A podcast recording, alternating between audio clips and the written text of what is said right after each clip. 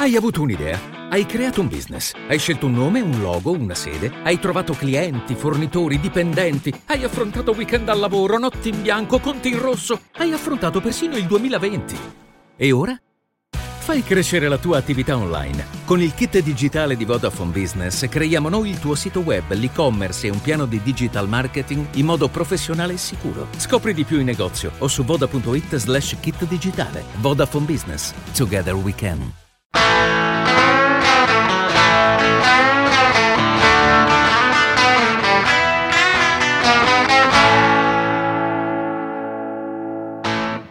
Ciao a tutti e benvenuti a un nuovo episodio di Movimenti in Podcast, l'appuntamento settimanale con cui vi teniamo compagnia parlando del basket oltreoceano della lega più bella del mondo, la NBA. Io sono Lorenzo Mundi e con me, come sempre, c'è Matteo De Rosa, ciao a tutti. E Lore, ascolta un attimo, oggi volevo introdurre io, se, se mi lasci la parola. Vabbè, ormai sto parlando io. Quindi. Esatto, vai, vai.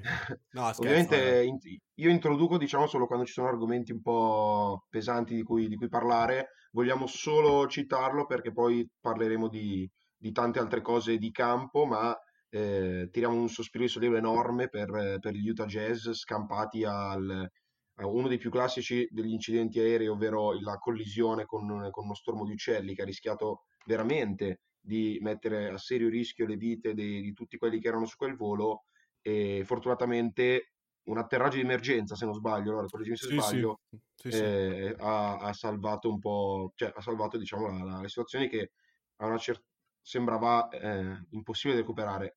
Vi consiglio, cioè non è, che, non è che vi consiglio perché non è che non è una figata, però se volete eh, diciamo capire meglio quello che è successo, le interviste a Clarkson e soprattutto a Mike Colley sono veramente da, da pelle d'oca. Adesso Lore, facciamo finta di ripartire da capo, ti ridò la parola.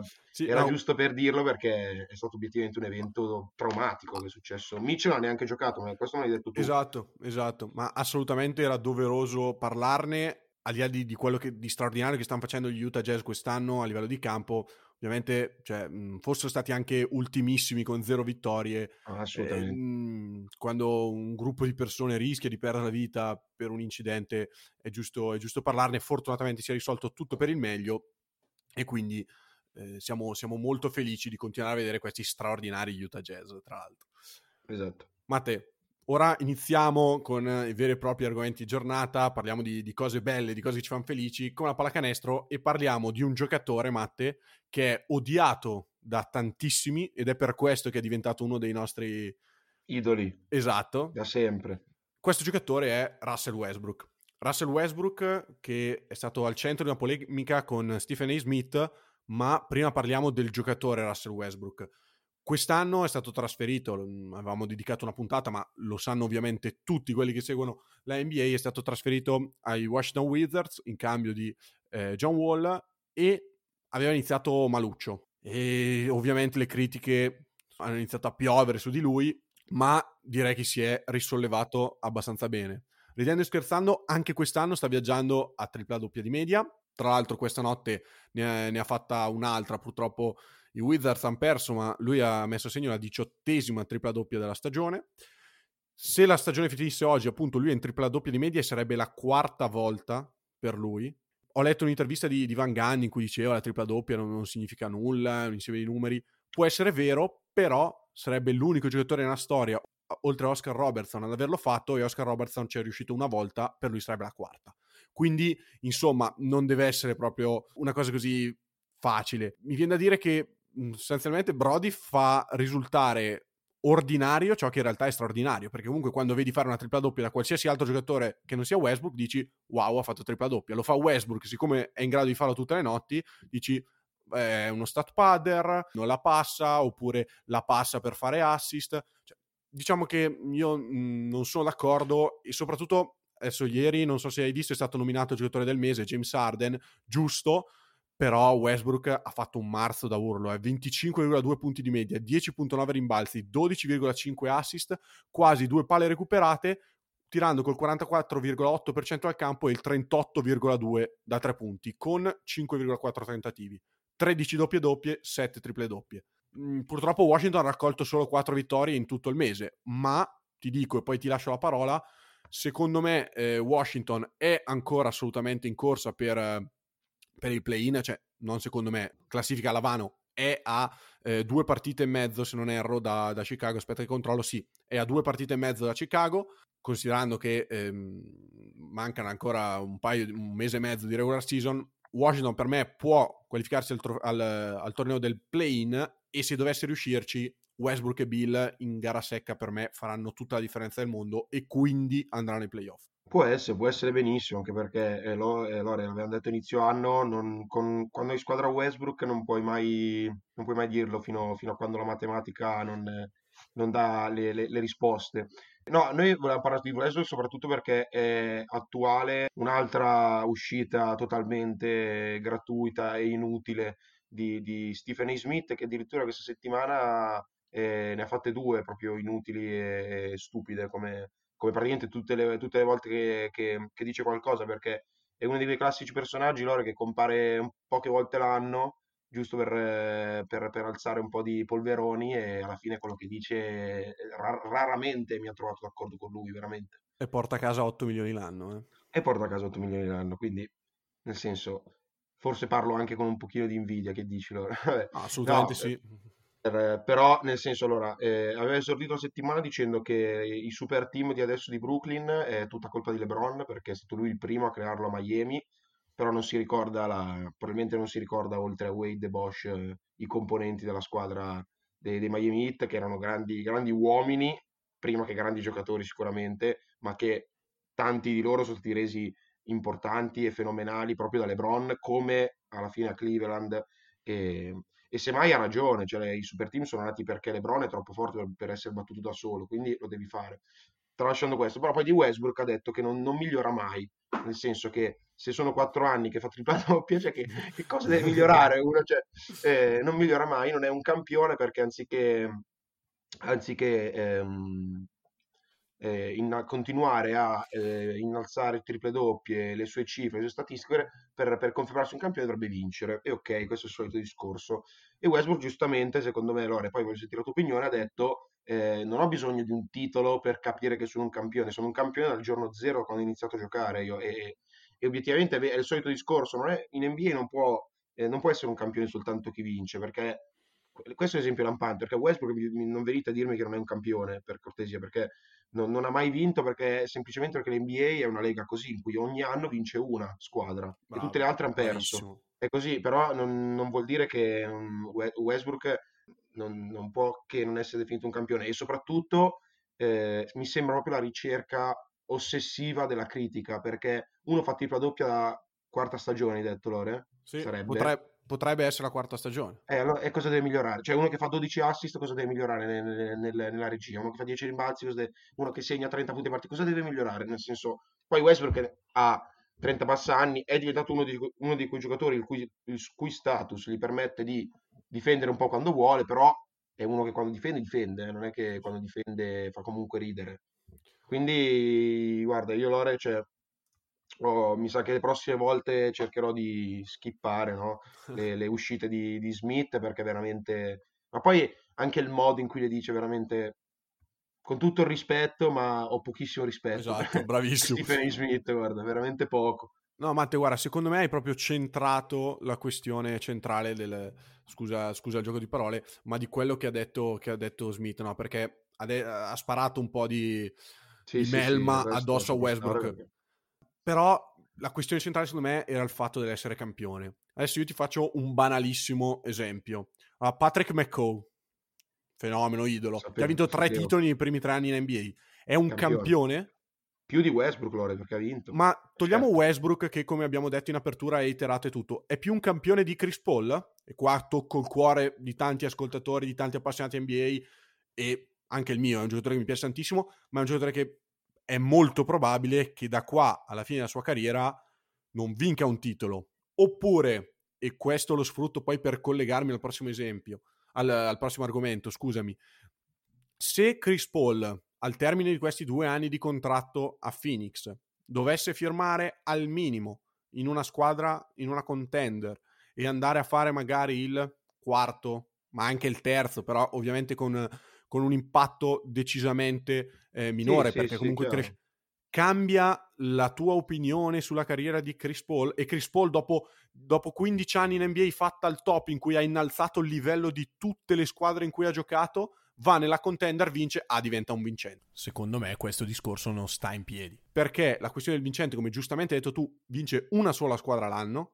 Come mi piace ripetere e probabilmente annoierò, ma detto right place, right time è fondamentale per la NBA perché purtroppo funziona così e l'esempio lampante è Chris Paul, ma possiamo andare indietro nel tempo, Allen Iverson, altro giocatore amatissimo, però a nessuno viene in mente di dire, o comunque a pochi viene in mente di dire Allen Iverson è un perdente. Perché? Perché Allen Iverson ha preso i 76ers, li ha trascinati da solo fino alle finali e poi ha giocato contro una delle squadre più forti di sempre e ovviamente ha perso, nonostante una gara, una gara 1 memorabile, condita dallo step over su Tyron Luma.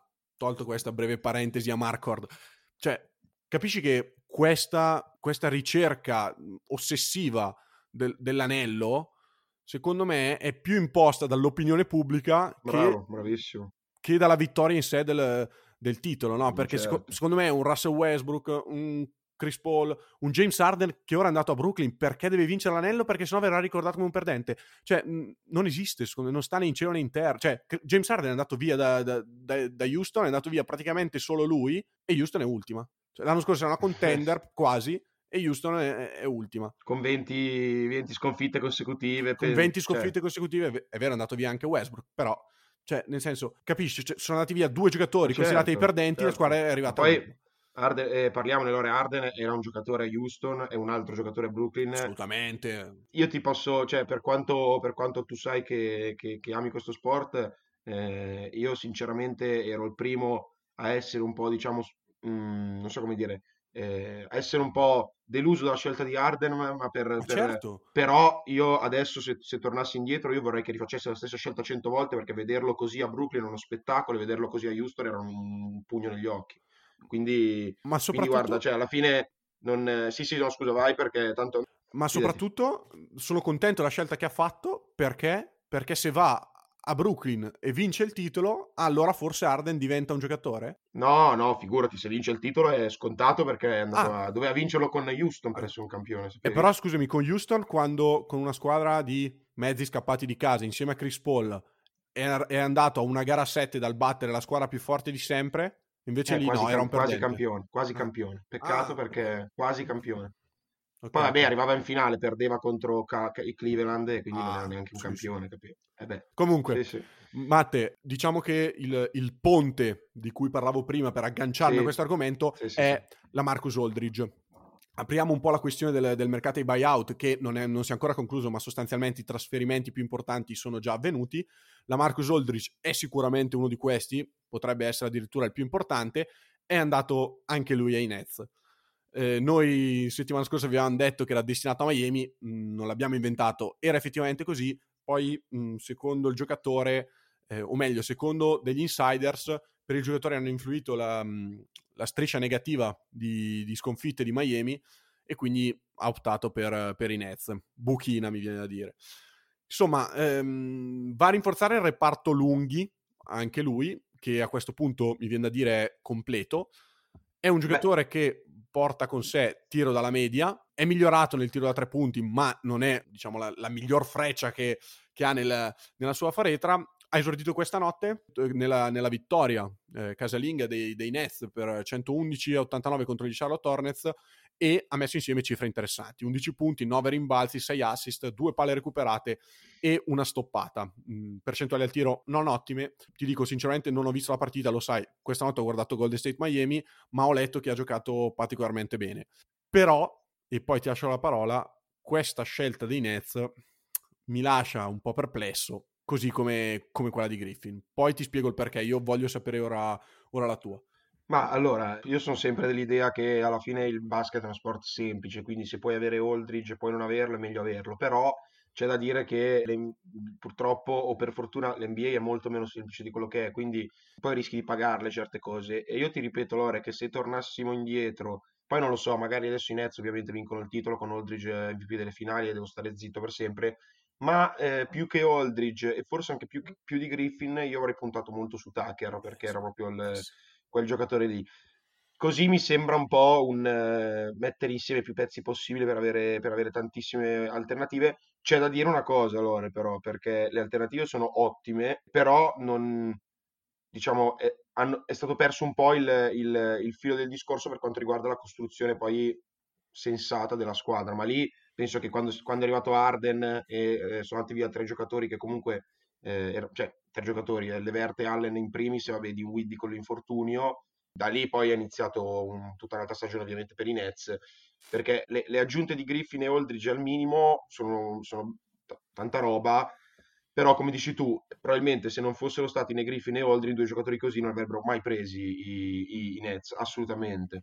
Io non so se è giusto o sbagliato, questo probabilmente lo vedremo, lo vedremo a fine stagione, però se tu volevi parlare del, del mercato di buyout, volevo, volevo introdurti, introdurti una roba, perché ho visto che hai tirato in mezzo la discussione Aldridge anche magari per quello. Forse, forse no, invece... No, beh, volevo, dirti, volevo solo dirti questa cosa, io Lore, secondo me, eh, se ne sono lette tante, eh, bisogna limitare il mercato di buyout, eh, bisogna... Mh, mm, non è possibile che tutte le star si riuniscano e così, ma la risposta in realtà ce l'ha da Blake Griffin, perché quando Blake Griffin dice scusate, ma io a Detroit ero un giocatore da minimo salariale e, e vi lamentavate che, che pigliavo quei soldi e diciate che ero un giocatore finito. Vado a Miami, magicamente, vado a Brooklyn e magicamente ritorno ad essere un giocatore della Madonna. Ha ragione, perché eh, io, nel senso, nel mio piccolo ho sempre saputo che Griffin era quel giocatore lì, anche, non solo, ma anche per il contesto, anche e soprattutto per il contesto in cui era. E quindi non, nel senso è, è una, una delle, delle, classiche critiche inutili. Tornando al discorso di campo, io ti dico, a livello di, di, quanto sia sensato nel roster, al momento trovo molto più Griffin per, come, per il poco che l'ho visto, per come si è presentato a Brooklyn, che Aldridge. Però Aldridge è un, è un fuoriclasse, offensivamente è, è, uno dei pochissimi, quindi te l'ho detto, sempre, sempre meglio averlo che non averlo, ma poi veramente rischi di sottovalutare poi tutti i difetti che questi giocatori portano dietro. Allora, hai risposto a una domanda che avrei voluto farti, quindi mm, l'abbiamo, l'abbiamo silurata, nel senso il mercato di buyout sì, probabilmente avrebbe bisogno di limitazione, non è facile farlo e soprattutto, mm, come giustamente hai detto tu e come giustamente ha detto Griffin, a Detroit prendevo il massimo ed ero stronzo, sono arrivato qua a prendere il minimo e sono stronzo lo stesso, scusate il francesismo, però è per essere, è per essere chiaro. E comunque, Matte, come hai detto tu, è vero, gri- avere Griffin, avere Aldridge è sempre meglio averli che non averli. Però avevi già tre dei migliori cinque attaccanti della Lega, secondo me. E secondo molti, perché Irving, Arden e Durant sono probabilmente Beh, tre dei migliori trovami. Due, trovami tre idioti che dicano di no. Eh, io sinceramente, per completare il roster, avrei totalmente investito sulla difesa e non su ex All Star sì, sì, sì, certo. su cui scommettere, perché obiettivamente sono delle scommesse, nonostante siano dei veterani, sono delle scommesse, perché vengono da stagioni un po' travagliate, no? l'abbiamo detto quando abbiamo parlato di Griffin ai Nets, ha fatto tipo meno di 40 partite du- nel, nelle ultime due stagioni, eh, Aldridge quest'anno a San Antonio ha giocato davvero male, eh, tanto da essere messo fuori strada, eh, fuori squadra, scusami, e tagliato, cosa che a San Antonio succede davvero raramente. In- inoltre mi lascia davvero mh, perplesso il, il, fit che c'è, che potrebbe esserci, anche se tu schieri... Che non il... c'è. Eh, esatto, cioè se tu schieri anche il... Mh, ho visto dei dei post su Instagram, no? Con un quintetto con 40 partecipazioni allo Star Game, ovvero con Irving Garden, eh, Durant, Griffin e Aldridge. Eh, cioè, mh, mhmm, sono cinque giocatori di cui Aldridge e Griffin sono due difensori ampiamente sotto media, Kyrie pure, Arden va a corrente alternata, a roster hai anche Harris che per carità negli ultimi due anni è migliorato tantissimo eh, in difesa, ma non è il giocatore da mettere in single coverage sul migliore esterno avversario, su questo cioè, non c'è tanto a discutere. Lo stesso Jordan non è più un rim protector di qualche anno fa, cioè, mhmm, non lo so, mhmm, la difesa secondo me non è da sottovalutare e eh, le aggiunte di Griffin e Aldridge di certo non aiutano. A livello di giocatori individuali non ci siamo, secondo me, quindi Brooklyn dovrebbe costruire un sistema difensivo e secondo me non ha il tempo per farlo, perché mancano meno di due mesi alla, alla post-season. Potrebbe, cioè, adesso mi viene in mente Cleveland del 2016, no? che se guardi il quintetto i difensori erano quello che erano. Però quella Cleveland ha avuto due anni per lavorare, per mettere insieme un sistema difensivo e poi è riuscita a vincere. Questa Brooklyn, tra l'altro, secondo me non ha neanche tempo due anni, perché se quest'anno ah, le cose non dovessero andare bene, non sono convinto che i tre rimangano insieme. Poi vari Aldridge Griffin potrebbero trovare contratti eh, altrove. Cioè, non lo so, hanno sostanzialmente completato il roster. Secondo me potevano, potevano farlo meglio. Un, tra parentesi, c'è Claxton, che a me piace tantissimo. Giovane, giovane, lungo, migliorato tantissimo. Per caratteristiche, secondo me, è il migliore che avrebbero da, me, da schierare. E secondo me non vedrà il campo durante i playoff. Perché né Aldridge né Griffin Beh, possono più giocare da 4, ovviamente. Jordan, Jordan, vabbè, e tra l'altro secondo me già questi tre che sono dei cinque, quindi inevitabilmente uno ai playoff non vedrà il campo e un altro giocherà pochissimo perché abbiamo già detto che l'intenzione di Brooklyn è quella di giocare small con Jeff Green da 5, quindi mh, mm, secondo me ne hai pure troppi. Tra l'altro, Lore, citavi le cifre di Jeff Green di stanotte perché ne, ne parlavamo a microfoni spenti e ero abbastanza sbalordito io. 12 triple tentate, Matteo. No, però 21 punti, 8 rimbalzi. Ragazzi. Jeff Green era un ex giocatore, ma veramente ex almeno pochi mesi fa. Io queste cose dell'NBA rimarranno sempre un mistero. Vabbè, prego, Lore, scusa. No, no, mh, mm, ti dico, purtroppo a me spiace che, che Claxton sta, sta, crescendo bene, come hai detto tu, è migliorato molto, però sono abbastanza convinto che non vedrà il campo ai playoff, a meno che gli altri tre si rivelino proprio dei, dei bust clamorosi. Che può Pecca, essere. Può essere. Pecca un po' a livello di tonnellaggio, se no secondo me sarebbe senza dubbio il giocatore da, da schierare. E vedremo allora, magari perché tu con i pronostici hai un certo feeling, quindi... Sì, non ne azzecco mai uno in questo film. Eh, però comunque, sai che con questi pronostici qua di questo tipo, tecnici, sei più... Io ci credo di più. Vabbè, allora, da, da un... sempre rimanendo nel tema del mercato di buyout, Bravo. Ehm, direi allora di parlare dei primi 14 minuti in maglia giallo-viola di Andre Drummond, che finalmente l'abbiamo detto, fortunatamente l'abbiamo azzeccato. Uno su due, dai. Sì, sì, sì. sì. Niente, però eh, al momento i Lakers sembrano maledetti da, da chissà, quale, chissà quale sciagura ultraterrena perché anche Andre Drummond entra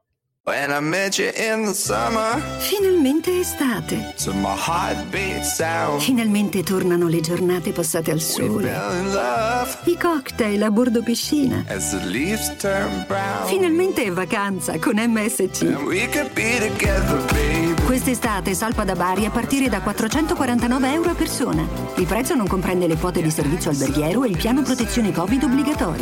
Scopri di più in agenzia viaggi e su msccrociere.it. Io l'ho visto, sembrava quasi un buon esordio da come, si, da come aveva iniziato e poi dopo 14 minuti l'infortunio che l'ha costretto a uscire. È un, è un momentaccio, è un, è un, momento così, però io ora volevo chiederti a livello... Allora, abbiamo già parlato di come forse i Lakers avrebbero dovuto a questo punto puntare tutto su Lauri e cercare di darvi a Rell in qualche modo, perché a questo punto hanno troppi lunghi, perché come abbiamo detto la scorsa puntata, se Davis giocherà 8 minuti da 4, ma gran parte da 5, allora Drummond diventa prima riserva e poi ci sono uno tra Gasol e Arrel che si giocano, che, che non si cambiano neanche in, in, poche parole. Mentre io ho letto che potrebbe, potrebbe invece rescindere il contratto Gasol, che bravo, non bravo. so se è una possibilità, e, ehm, non so se è una possibilità con quanto sia concreta. Al momento sicuramente i Lakers però eh, senza LeBron, senza Davis, senza Drummond, i primi due penso che l'idea sia anche quella di farli arrivare al top ai playoff fisicamente, cioè non ai playoff ma comunque eh, giù di lì, soprattutto per LeBron vista l'età.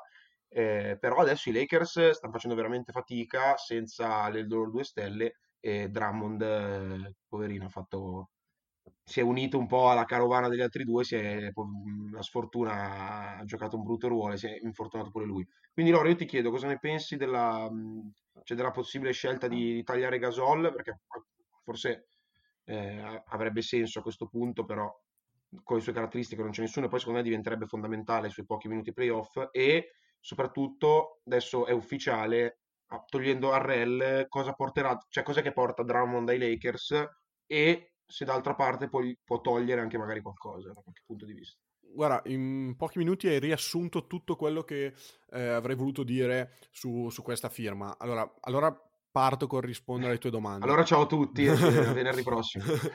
no, allora, mh, cosa può portare Drummond? Rimbalzi, senza dubbio, perché ci sanno le doti di rimbalzo. Secondo me può avere un grande impatto in, in regular season soprattutto, perché eh, appunto senza, senza Davis e senza LeBron un giocatore come, come Drummond può fare 20 e 15 ogni volta che scende sul parquet tranquillamente. Tra l'altro, a proposito dell'infortunio, non so se hai letto, eh, Vogi questa notte ha twittato, Drummond starà fuori massimo una, due partite. Quindi almeno, almeno questa volta è andata eh, bene ai Lakers.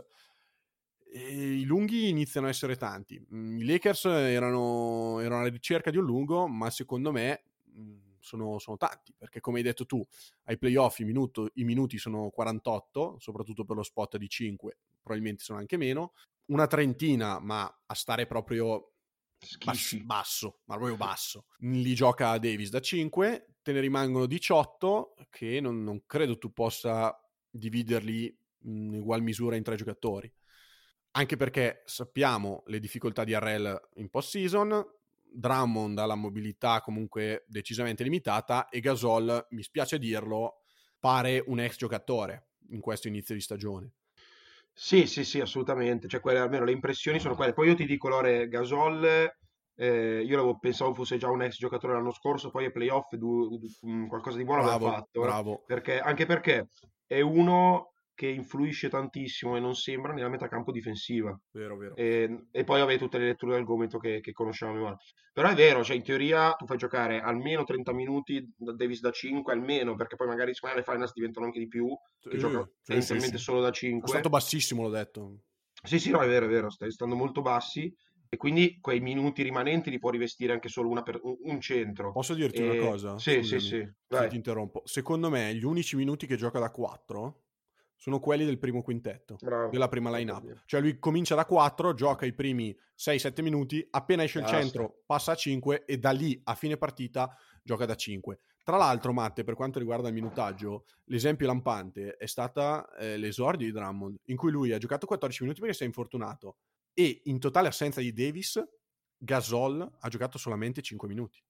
Quindi sì, no, infatti, io ti dico, eh, come, come dicevi tu prima, no? L'anno scorso ha dato qualcosa ai playoff, però sono tanti. E secondo me, se Gasol vuole continuare la sua carriera NBA, deve accordarsi per un buyout.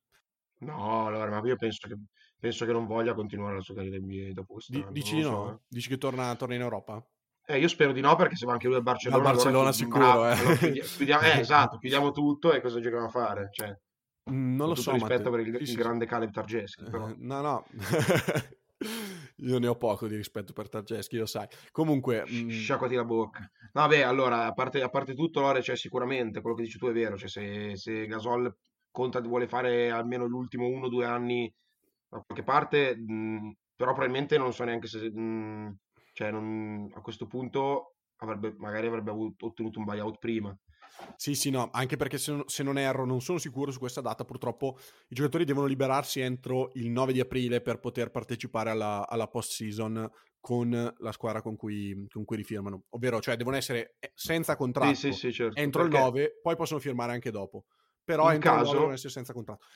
Nel io te la butto lì. Bravo. Nel caso... Io ho due squadre. Io ho due ecco, squadre. Cioè, se tornate a parlare di mercato dopo, esatto. dopo la chiusura della deadline, facciamo schifo. Facciamo schifo. Io ho due squadre, Matte. Vai, dimmene te, tanto so già che sono le stesse. Allora, secondo me ci sono due squadre a est, sì. entrambe. Okay. Quindi mh, ai Lakers, tra virgolette, andrebbe anche bene, nel senso potrebbero fare una sorta di sì, accordo certo. non scritto con Gasol, vai a est, così non ti vediamo.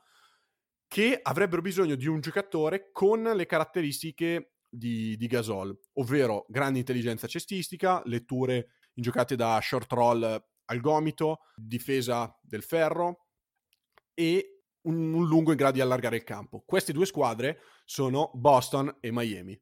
Oh, vabbè. Sì, erano le stesse. Era le stesse, eh, immaginavo. Ah, certo. Secondo me è anche, cioè, sono anche le più scontate, sono le due squadre che, che avevano bisogno di, cioè, o meglio, che hanno tuttora bisogno di un lungo. Io stanotte ho visto Miami contro, contro Golden State, come ti dicevo prima, giocano con Bielsa da 5, da second unit. Quando non c'è Adebayo in campo mette Bielsa da 5, perché a Chihuahua è probabilmente un bel prospetto, ma è molto acerbo, mh, tende a fare tanti falli, è proprio il classico lungo giovane e gioca minuti con, con Bielizza da 5 e volendo Gasol potrebbe essere un, un miglioramento direi perché allora scusa se ti interrompo vai, vai, vai. è sfumato Gorgui Dieng che sembrava potenzialmente acquisibile Bravo. per Miami che ha dato invece agli Spurs i quali hanno tagliato Marquis Chris io ho letto che il nome caldo è Dwayne Dedmon che sai che a me piace molto uno di quei giocatori però non è proprio il tipo di sì, non è proprio il tipo perché Dedmon ha un minimo di tiro da fuori, proprio minimo. Cioè, Gasol forse sarebbe proprio. Gasol secondo me è, è, ottimo sia per Miami ma anche per Boston che dopo aver ceduto Tice per me ha assolutamente bisogno di, di un lungo che, che spazi il campo. Matte, mi collego all'ultimo spunto che, che, hai dato tu in apertura di questo argomento, ovvero la questione eh, Arrel, no? Ormai è tardi per eh, parlarne, sì. però in settimana c'è stata un'altra eh, notizia che ha coinvolto i Lakers che mi ha stupito particolarmente, ovvero il fatto che Dennis Schroeder abbia rifiutato ah, il rinnovo, un 84, un 84 per me, a me non ha sinceramente Lore non ha stupito tanto eh. poi ti, non poi ha stupito dico perché, poi ti dico perché. Dimmi la tua poi ti dico. No allora sai che io non sono per niente un estimatore no. di Schroeder sai che mh, secondo me i Lakers avrebbero fatto bene a impacchettare Arrel e Schroeder per prendere Lauri e non so neanche se dall'altra parte avrebbero accettato, ma tolto questo, io non so se quest'estate Schroeder possa ottenere più di 21 milioni l'anno, soprattutto, cioè li stai ottenendo da una squadra come i Lakers, cioè una squadra che nei prossimi quattro anni farà i playoff e probabilmente in tutti i prossimi quattro anni sarà una contender. Secondo me, cioè, sì, è vero, magari puoi ottenere di più, però, ripeto, hai ottenuto un'off- un'offerta così dai Lakers, non dai Pistons che dici, vabbè, cioè, non lo so, io sono rimasto abbastanza, mm, abbastanza No, stupito. è vero, è vero, pro- secondo me però c'è anche, fa parte di quegli accordi non scritti, non lo so come dire, però Schroeder ha magari capito che non è, nel senso che, che i, Lakers, i, Lakers, comunque volevano liberarsene eh, alla fine della deadline per prendere Lauri. Probabilmente eh, è quello che prov- proveranno a rifare dopo, dopo, i playoff in estate, eh, con magari una sin in 3. Eh, esatto. Mm. Quindi secondo me Schroeder ha, ha, capito che Lauri o non Lauri comunque non è, non è, la point car migliore per stare di fianco a, a quella gente lì. Poi io, Lore, cioè nel senso, allora, la scadenza per le proroghe dei contratti non so quando, quando sia. Probabilmente già passato. Mm, no, sì, eh, perché sì, mi sa, coincida, no, allora... eh, non, è, non so se coincido, è vicino alla deadline comunque. È poco dopo esatto. la deadline, non so, se, non so, se, sia scaduto, però sai che ci sono diversi, perché ci sono diverse scadenze, no? ad esempio per quelli che firmano il ah, contratto ah, da sì, certo, post, certo. post quello, quello, il primo contratto vero, non quello da rookie, è scaduto da, da un pezzo, no? infatti i vari Markanen, i vari Chiaro. Ball. No, vari, quello che, quello che pensavo io era se magari un domani Lakers con l'anello al dito e con Schroeder che ha fatto 20 di media ai playoff, magari dice ma quasi quasi a quel punto lui diventerebbe free agent e magari i Lakers potrebbero offrirgli un, un, nuovo contratto in pratica e magari lui potrebbe accettare.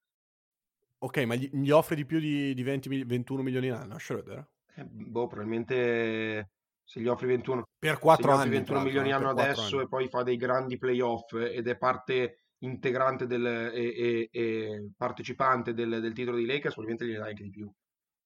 Eh boh, però c'è salary cap. Cioè, LeBron i suoi. No, 30... poi non li merita, cioè, nel senso, eh, diventa uno di quei giocatori tipo Porter, tipo Otto Porter, che diventa poverino. Un, che poi è molto meglio Schroeder, però il rischio è quando sei un giocatore medio-alto che prende tutti quei soldi lì che diventi uno di quei proprio pesi che le varie squadre NBA si, si girano tra di loro finché non, per far girare un po' di contratti finché, finché non scade. Comunque sì, ehm, sono d'accordo anch'io quelle cifre lì dai Lakers probabilmente non li rivedrà. Magari poi lui non ce la fa, vuole tornare all'OKC di turno a prenderne 20 in 6 anni, vuole star lì a, a lottare play playoff, ci sono anche quei giocatori lì. Non è un campione. no, eh, tra l'altro mm, io poi chiudiamo l'argomento Lakers e solleviamo l'ultima questione di giornata. Ehm, sono un, non sono un tifoso Lakers, ma sono un po' preoccupato per la situazione Lakers perché attualmente Denver e Portland dietro spingono parecchio. Perché sono Denver è pari e Portland è a mezza partita. Se i Lakers dovessero arrivare sesti, significa al primo turno rischiare seriamente di beccare i Clippers. Eh sì, sì, sì, sì, infatti, molto interessante. Ma anche dovessero arrivare quinti, eh, significa fare una run da playoff davvero impegnativa, eh? perché comunque Mhmm, ti becchi prima una tra Denver e Portland, poi al secondo turno verosimilmente Utah e poi in finale i Clippers e vai alle finals da cui secondo me da est uscirà Brooklyn. Cioè mh, diventa davvero impegnativo. LeBron com- è, un mostro eh, ma ha comunque 36 anni. Cioè mh, secondo me no, no, no, certo. quest'anno per i Lakers è più difficile di quello che, che si assolutamente, pensa assolutamente assolutamente. All'inizio anno sembrava quasi scontato il repeat poi vabbè Brooklyn ha fatto il suo diciamo ma è molto secondo me più difficile l'anno scorso e nonostante i Lakers, scusate, abbiano una squadra migliore, l'anno scorso avevano un distacco più, più, più, più grosso dalle, dalle, altre contender, quindi era molto più, secondo me, più scontato il titolo l'anno scorso, infatti, perché secondo me anche se fosse arrivato in finale Milwaukee di turno non, è, no. non ci sarebbe stata partita, e, anzi, il Miami ha dato molto più filo da torcere di quello che avrebbero dato le altre. Sì, anche secondo me. Quindi quest'anno è, è, sicuramente molto più dura. Poi Lore, noi lo diciamo sempre, ma eh, tanto come, come, spesso accade, se domani mattina ci svegliamo e viene fuori scritto eh, tal dei tali, infortunio, fuori out for the season, tutti cambia, i discorsi crollano. Quindi eh, io ho, però ho timore veramente che, che, ci possano rovinare il gran finale di stagione con gli infortuni. Però e fa parte del gioco ogni anno, succede praticamente. C'è il rischio, speriamo di no, ma... Speriamo che non siano nelle, con tutto il rispetto per le altre, speriamo che Brooklyn e Lakers arrivino alle finali integri. Se, eh, se dovesse, se dovesse essere loro, sarebbe secondo me, potrebbe diventare veramente una delle più belle finali di sempre, perché... Cioè, Anche, ti dico, nonostante mh, mm, ho enormi perplessità sui Clippers. No, no, no, anche loro. Anche loro mi piacerebbe vedere, vedere le finals, sinceramente. A me, a me, meno perché sai che un titolo, un, io sono sempre contento se vince un titolo LeBron perché ne ha vinti pochi rispetto a quello che avrebbe meritato, nonostante comunque ne ha vinti un po'. E, eh sì, qualcosina ha portato a casa. Sì, sì, sì, infatti, infatti. Matte, ultimo argomento ed è collegato un po' al, al, mercato di buyout perché i tre giocatori di cui abbiamo parlato, ovvero Griffin, Aldridge e Drummond, sono accomunati da un'altra cosa. Oltre ad aver cambiato squadra dopo, dopo un buyout e aver firmato al minimo, sono accomunati dal fatto che prima di essere eh, tagliati sono stati messi fuori squadra. Lo stesso è successo a, all'Orford, che però è in una situazione contrattuale un po' diversa rispetto, rispetto agli altri due, perché all'Orford percepisce quest'anno 27,5 milioni, il prossimo 27 milioni e eh, la stagione dopo ancora, ovvero quella 20, eh, 2022-2023, 26,5 di cui 14,5 garantiti e 19,5 se fila Final Finals in, uh, in questa stagione o la prossima. Invece totalmente garantiti se le vincono. Io credo che questa clausola, non sono sicuro, valga anche eh, dopo, il, um, dopo, la sua partenza da fila. Ma non, non, non siamo qua per parlare del, del contratto di Al Orford, che mm, beato lui, mi viene da dire, non, eh sì. ho, non, ho, non ho altro da aggiungere ma del fatto che questa moda che sta prendendo la NBA di, e poi è collegata al mercato dei buyout, di mettere i giocatori fuori squadra per far sì che non si infortunino, per far sì che ehm, non, non, abbiano degli acciacchi no? e non perdano valore sul mercato, devo essere sincero, non mi fa impazzire. Non mi fa impazzire né per, eh, per quanto riguarda l'atteggiamento della squadra, né per quanto riguarda comunque il giocatore in sé, perché prendo proprio ad esempio l'Orford Horford l'anno scorso ha fatto una pessima stagione, quest'anno stava facendo bene a Oklahoma però, che con tutto rispetto è una squadra che a me piace tantissimo perché eh, hanno costruito una cultura vincente e nonostante costruiscano le squadre per perdere, riescono lo stesso, lo stesso a vincere e a lottare. Ormai sono fuori dalla corsa per il, anche per il play-in, però mh, mm, hanno fatto una, una, discreta stagione e hanno sviluppato bene i giovani, mh, mm, l'abbiamo, l'abbiamo già detto giocava appunto all'Orford in una squadra da tanking, bene, e adesso sta fuori fino a fine stagione. Sinceramente parlando, tu a fine stagione sei il GM di una qualsiasi squadra NBA, verosimilmente una contender va a prendere all'Orford, mm. anche se con quel contratto non lo so, mm. andresti a prendere una Lorford che viene da due stagioni, mm, cioè l'ultima benino, ma quella prima pessima e soprattutto fermo da certo, sei certo, mesi, certo. un giocatore di, non so, 30, 35 anni. Mi sembra che sia un 35, è dell'86 se non sbaglio, all'Offord. Eh. Suoi... Eh, controlla. Leviamoci mm. il cavillo, no, giugno 86. Quindi a giugno ne fa 35, sì, giusto? Sì, esatto. Tu prenderesti un 35enne che non gioca eh, due anni. Che non gioca da... che non gioca proprio da sei mesi, che da un anno ha giocato in una squadra senza, senza competere e che l'anno prima sostanzialmente, per carità, non solo per colpa sua, ma ha fatto, ha fatto davvero male. A quelle cifre con, con quel vita. contratto. A quelle cifre no, Lore, perché per lo stesso motivo per cui, nel senso, se io sono una contender e voglio avere Orford, lo voglio avere come eh, sicuramente non come magari centro titolare, ma come non lo so, magari hai un centro che non è un centro, poi hai un centro giovane che vuoi far crescere e allora Orford dietro ci sta, però non, non spenderei quelle cifre perché quelle cifre vuol dire che all'Orford è al centro delle- della mia squadra e in una contender non può succedere questo, quindi al minimo è il giocatore perfetto per ogni contender, a quelle cifre lì eh, no, perché come hai detto tu le, le contender sono contender perché quei soldi e di più li danno ad altri giocatori e all'Orford non, non è più almeno uno di questi. E per, tu- per tutto questo, Lore, ti, ti faccio una domanda. Bisogna ringraziare Philadelphia che gli ha dato quel contratto lì inutile perché poteva anche, poteva sì. anche dargli un po' di meno, no?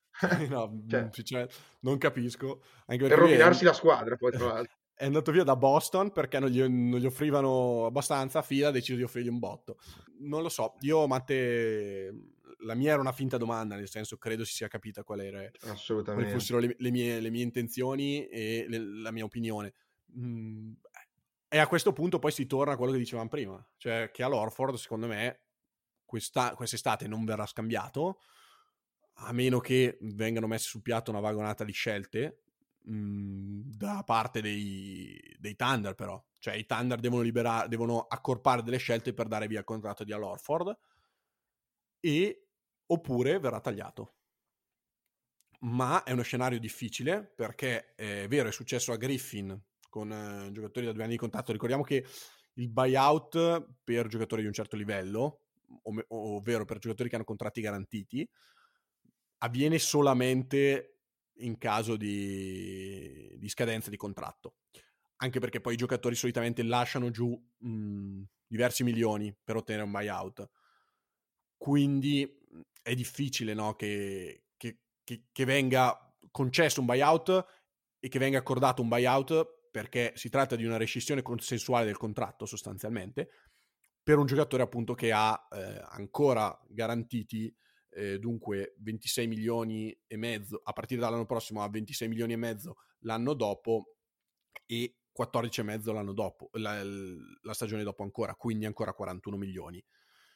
Mm, non so quali siano le intenzioni di Al Horford non so che idee abbiano mm, i Thunder se siano intenzionati a bloccarsi il cap per ulteriori due anni non lo so sinceramente so che secondo me questa strategia non è produttiva né per le squadre né tantomeno per i, gio- i giocatori soprattutto di una, di una certa età A proposito di certa età, Lore, alla veneranda età di 70 anni, eh, uno dei coach preferiti di sempre miei, soprattutto per l'abbinare giacca e cravatta alle Jordan, che è stato sempre un suo marchio di fabbrica. A parte gli scherzi, Lore, eh, Roy Williams, eh, dopo anni e anni di, di carriera, a- anzi, dopo, scusami, 18 anni di carriera, perché 2003, dal 18 anni di carriera a North Carolina appende un po' la lavagnetta, diciamo, non so come si dice in questi casi, al chiodo e abbandona il, il mondo del basket. Una notizia molto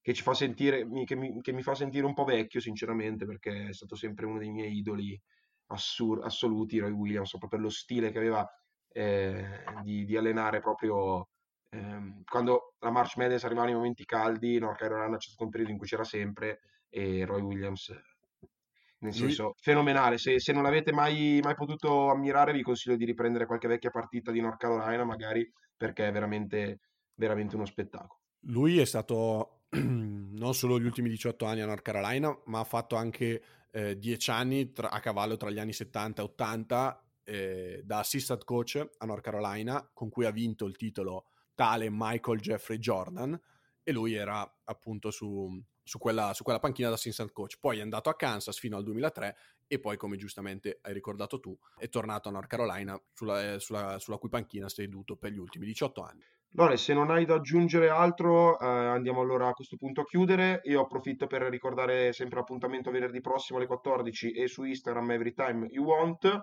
Eh, Lore, ti auguro buona Pasqua. Anche a te, Purtroppo le, le restrizioni non ci permettono di beccarci, ma, ma spero di farlo presto. Giro gli auguri a tutti i nostri ascoltatori. Ti lascio la tua pila di cultura che prima di Pasqua è fondamentale, secondo me, per respiare l'anima. E, e niente, ciao a tutti, alla prossima. Grazie mille, loro. Grazie a te, Matte. Tanti auguri a tutti e soprattutto un saluto ai nostri 25 ascoltatori.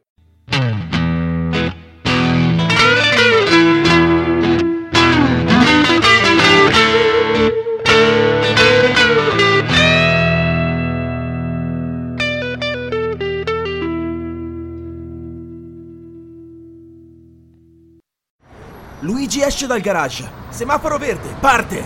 Ai 30 all'ora supera un monopattino. Si avvicina all'arrivo. Ultimi 20 metri e raggiunge il centro Euromaster. Al primo posto, la cura della tua auto. In Euromaster dal 1 giugno al 31 luglio ottieni subito uno sconto di 20 euro sul tagliando o cambio olio con lubrificante Shell. Scopri di più su euromaster-pneumatici.it. Euromaster, il partner della tua mobilità. When I met you in the summer, Finalmente estate. to my heartbeat sound, Finalmente tornano le giornate passate al sole. I cocktail a bordo piscina. as the leaves turn brown. Finalmente è vacanza con MSC. And we could be together, baby. Quest'estate salpa da Bari a partire da 449 euro a persona. Il prezzo non comprende le quote di servizio alberghiero e il piano protezione Covid obbligatori. Scopri di più in agenzia viaggi e su msccrociere.it.